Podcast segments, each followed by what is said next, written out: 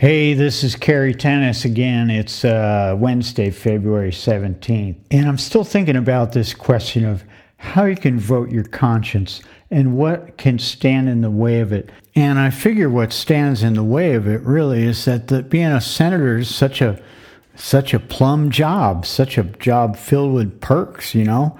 And so I'm thinking about service and why we don't make the job more like a service job that you do because you have to, not because it's such a huge ego boost. Because we say, gee, look, you can always find another job. I think Nancy Pelosi said something to that effect, and I have believed it, and my wife and I talk about this. You can find a job. It's not like you're going to be destitute. So I'm thinking, okay, what is it about the job of senator that makes it so hard to give up? And it's got to be its uh, its perks and it, eh, the way it feeds the ego.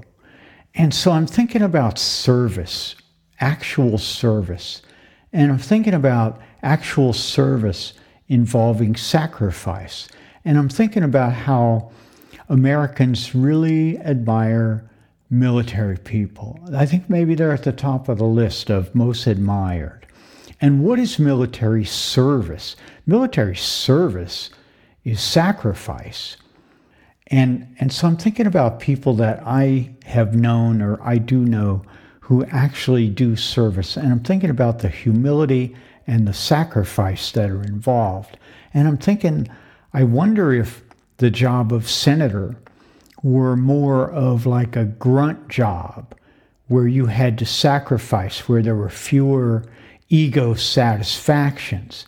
I wonder if it couldn't somehow attract people of a more selfless nature or people who were stronger in their own sense of self worth and could more easily make a decision that might be like a job ending decision or a career ending decision. And I know, believe me, I know that I'm super uh, idealistic about this, but you know, you get my point, right? I mean, they, what what else could be keeping these uh, many senators aside from party loyalty? I mean, I, I get that that you want to, no matter how wrong your party may seem to be, there's a tendency to stick with the party, but Beyond that, um, I think the job of senator ought to be less agreeable. You know, uh, it ought to be something that you really are doing for the service element rather than getting seduced by the blandishments and the perks and the, the feeling of power and ego satisfaction. Yeah, so that's what I think. I don't know. What do you think, Ciao?